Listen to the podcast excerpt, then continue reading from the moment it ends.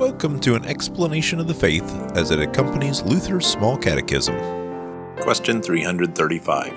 Why do we refer to this authority as the power of the keys? Even as keys lock and unlock, so the authority to forgive and retain sins opens and closes heaven. Jesus gives two keys to his church. One key absolves from sin and opens heaven. The other key retains sin and closes heaven to those who are impenitent. Matthew 16, verse 19. I will give you the keys of the kingdom of heaven, and whatever you bind on earth shall be bound in heaven, and whatever you loose on earth shall be loosed in heaven. Question 336. Who is to be forgiven? All those who repent and ask for forgiveness of their sins are to be absolved. Acts 3, verse 19. Repent therefore and turn back, that your sins may be blotted out. Psalm 32, verse 5.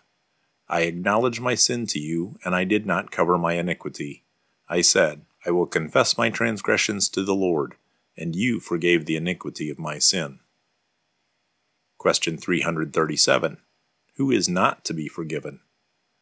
Those who do not repent and believe in Jesus Christ are not to be forgiven as long as they continue in their impenitent unbelief. Matthew 18, verse 17. If he refuses to listen to them, tell it to the church. And if he refuses to listen even to the church, let him be to you as a Gentile and a tax collector. Thank you for listening to the explanation of our Christian faith as found in Luther's Small Catechism, brought to you by St. Luke's Lutheran Church in Oviedo, Florida. This podcast is from Luther's Small Catechism with Explanation, copyright 1986 2017, copyright 1986 Concordia Publishing House. Used with permission, all rights reserved. Purchase a print copy of Luther's Small Catechism with Explanation. Please contact CPH at 800 325 3040 or visit them at cph.org.